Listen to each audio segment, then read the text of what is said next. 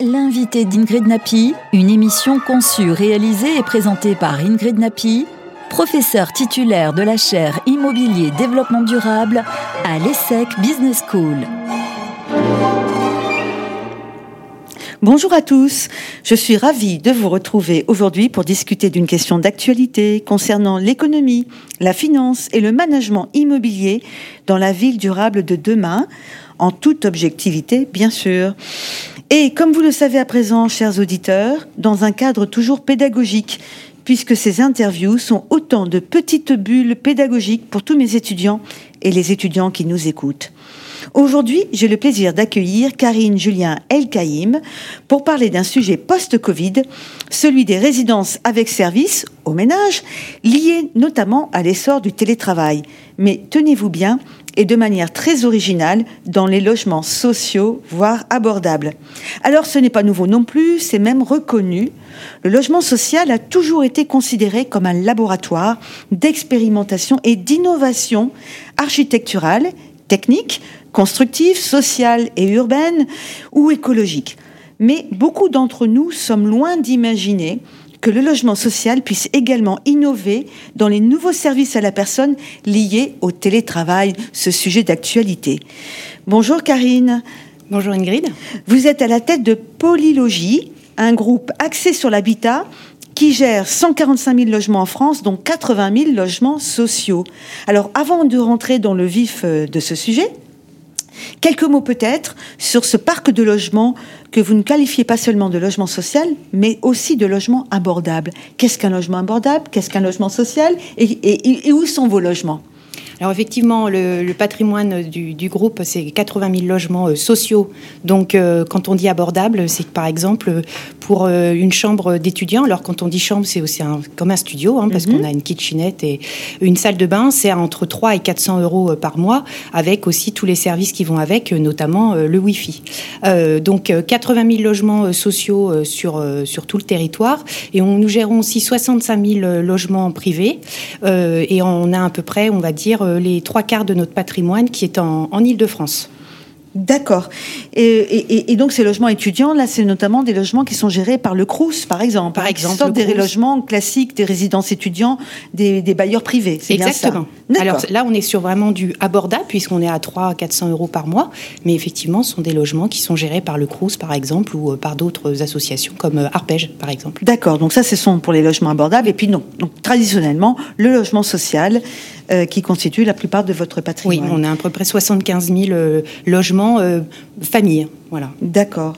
Alors bien sûr, là, la question c'est concerne les impacts de la crise actuelle et notamment ce télétravail qui nous concerne tous encore aujourd'hui et qui va apparemment euh, continuer à raison peut-être euh, pas intégralement comme actuellement le cas cinq jours, mais certainement en moyenne, on le sait, deux jours par semaine. Et donc on est bien censé prendre en compte ce télétravail. Alors vous, vous avez mené apparemment une enquête auprès de, vos locataires pour essayer de tenter de comprendre euh, quels sont leurs nouveaux besoins face à ces nouvelles conditions de travail. Pouvez-vous nous en dire un peu plus? Donc, ah, effectivement, euh, après la sortie du premier confinement, euh, on a fait une, enquête auprès de, locataires pour essayer un peu de comprendre leurs besoins, liés effectivement au télétravail, mais aussi aux l'environnement dans lequel tout le monde vit. Et donc, dans ce cadre-là, on a trouvé un certain nombre de, besoins qui ont été identifiés. Donc, déjà par rapport, on va dire, au bâti, au logement lui-même. Donc, tout ce qui est le confort par rapport à tout ce qui est le, nombre de pièces, par exemple, les cuisines, les cuisines américaines, la place spécifique pour le télétravail, euh, aussi tout ce qui était les espaces extérieurs, puisque euh, beaucoup se sont rendus compte que pendant le confinement, les espaces avaient été un peu pris d'assaut par les enfants, donc voir comment est-ce qu'on pouvait mettre en place plus de jardins partagés, et puis ce qu'on appelle aussi des terres-lieux ou des, du coworking, c'est-à-dire mhm. d'avoir dans nos euh, des immeubles des endroits spécifiques pour que quand on fait du télétravail, on ne fasse pas forcément chez soi, parce que c'est pas toujours évident, mais dans un un, dans un tiers-lieu. Et puis on a essayé aussi de regarder avec nos, nos locataires les services qui sont, qui sont un peu issus de cette euh, nouvelle façon de, de travailler et de vivre, et euh, notamment tout ce qui était les services, on va dire, un peu liés au, à tout ce qui est e-commerce, ou tout ce qui est lié euh, au repas qu'on peut venir se faire livrer, etc. Voilà, donc on a, on a identifié un certain nombre de besoins mhm. relativement nouveaux liés à, à cette période post-Covid qu'on qu'on met en œuvre maintenant dans nouvelles opérations. Alors pour revenir sur le télétravail, donc notamment plutôt sur les espaces de coworking ou de ces tiers est-ce que vous avez vu des différences significatives entre les résidences que vous avez en région parisienne et puis celles qui sont plutôt sur d'autres d'autres territoires, dans des villes moyennes, je suppose? Est-ce que vous voyez des besoins différents concernant euh, le besoin de travailler et à la maison ou dans des lieux de, dédiés? Alors c'est vrai qu'en en, province, euh, dans le logement et dans le logement social en particulier, on a souvent des maisons individuelles. Donc quand on est dans des maisons individuelles, c'est plus simple de trouver un endroit pour pouvoir euh, travailler et faire du télétravail. Mhm. Quand on est en Ile-de-France ou dans les zones plus tendues, euh, là, effectivement, c'est plus compliqué de trouver un, endroit pour pouvoir euh, travailler sereinement. Et c'est vrai que c'est dans ce cadre-là où le, tiers-lieu, donc le coworking, ça peut avoir un intérêt pour, pour tout le monde. D'accord. Alors, en tant que bailleur social, c'est bien ainsi qu'on peut vous caractériser. alors, et, comme on vient de le dire, on, le sait peu, mais on, on le sait dans la profession les acteurs du logement social, et, les bailleurs constituent, enfin tout ce patrimoine constitue un laboratoire d'idées nouvelles. Est-ce que vous avez un ou deux exemples à nous donner par rapport à ces solutions que vous envisagez d'adopter? Pour faire face aux besoins de télétravailler alors c'est vrai que par rapport au télétravail et au, au, travail aussi, à l'impact du travail, on a euh, beaucoup d'idées euh, et de projets euh, en cours. il y en a quelques-uns qui concernent plus, on va dire, le logement. Donc par exemple, en ce moment, on parle beaucoup du haut télétravail, du fait des bureaux qui commencent à se vider. Et donc aujourd'hui, on a des opérations, on en a une en particulier à Suresnes, où on a en fait acheté un immeuble et on est en train de retravailler tout cet immeuble pour en faire une résidence étudiante à prix abordable à Suresnes, donc euh, à quelques pas des écoles de commerce et euh, des facs qui peut avoir à, la Défense. Donc c'est vrai que ce, concept de changer un bureau euh, en résidence et la résidence étudiante abordable, c'est des, des, produits qui sont très nouveaux et qui ont vraiment un intérêt. D'accord. donc là, c'est la conversion d'un bureau en logement, mais alors concernant justement ces besoins de tiers-lieux, ces besoins d'espace de, pour travailler quand on est à l'exigu dans son logement, euh, comment vous, vous, comptez solutionner ce problème? Alors pour tout ce qui est tiers-lieu, en fait, on travaille dans la conception même de l'immeuble.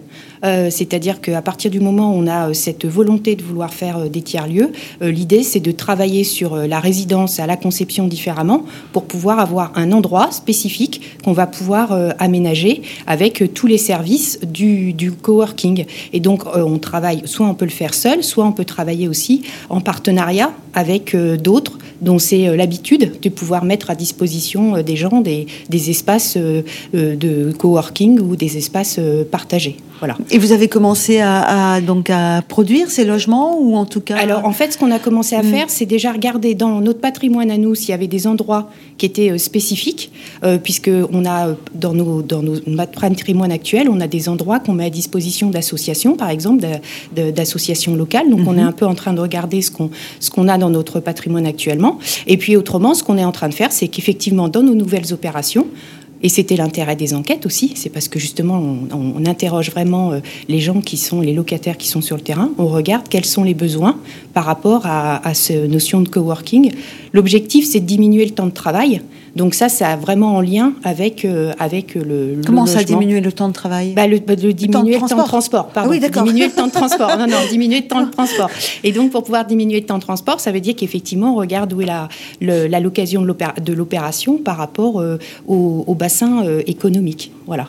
Et dans ce cadre, justement, de tout ce qui est l'importance du, du, du, lieu de travail et du travail, on a aussi des projets. Alors là, on a plus un accompagnement social des locataires Mhm. C'est-à-dire que là, on a euh, des, projets européens où on essaie de travailler pour que le gardien soit une nouvelle mission sociale, parce que c'est extrêmement important pour les bailleurs cet accompagnement social. Et on a une nouvelle mission sociale où en fait ils accompagnent les, les locataires pour pouvoir en fait se réinsérer dans le travail. Voilà. Donc ça, c'est par exemple tout à l'heure quand on parlait de laboratoire. Mhm. Les laboratoires, ils peuvent être sur le sur l'immeuble et la construction, mhm. mais ça aussi sur tout ce qui tourne autour euh, de du locataire et l'accompagnement. Et de l'accompagnement, comme on peut en parler dans le change management dans les entreprises. Donc vous appliquez ça également à l'échelle de, vos immeubles et, de vos logements. Donc vous êtes apparemment en avance du secteur privé qui réfléchit aussi à ces nouvelles résidences de co-living, de services. Donc on peut dire que, en effet, là, vous vous inscrivez dans cette démarche d'innovation. Euh, en quoi, donc, si on peut conclure, là, il nous reste quelques instants, euh, comment vous aimeriez, comment vous voyez les, deux, trois prochaines années par rapport à ces initiatives? Vous avez des, euh, vous, allez avoir, donc, vous terminez des opérations là prochainement. Comment vous voyez cette, démarche sociétale qui est propre à, votre, à votre entreprise? Alors, c'est, vrai que c'est, dans l'ADN euh, du logement social et de notre groupe en particulier cette notion de construire et gérer à prix euh, abordable. Et ça, que ça soit euh, du jeune, c'est-à-dire de l'étudiant jusqu'au mm. du jeune les jeunes actifs, jusqu'au senior, puisque là, par exemple, on a mis, euh, on a mis, on a ouvert très vraiment il y a, il y a un mois une, une résidence intergénérationnelle où l'objectif, c'est justement mettre en place tous ces, tous ces lieux de, de vie en commun.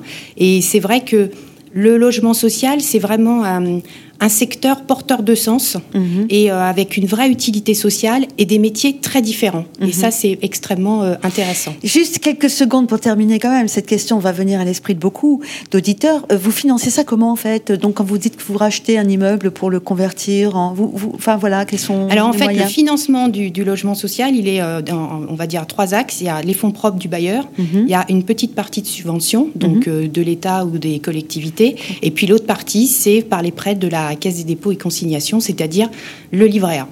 Bien sûr, et donc c'est par ces trois euh, canaux-là que, que, vous gérez vos opérations et que vous rénovez, Exactement. et notamment que vous permettez d'offrir des, des, services de ce type. Exactement. Écoutez, merci beaucoup pour, euh, pour cet échange très instructif, et donc je vous dis à une, bien, à une prochaine fois. Merci. merci. L'invité d'Ingrid Napi, une émission conçue, réalisée et présentée par Ingrid Napi professeur titulaire de la chaire Immobilier Développement Durable à l'ESSEC Business School.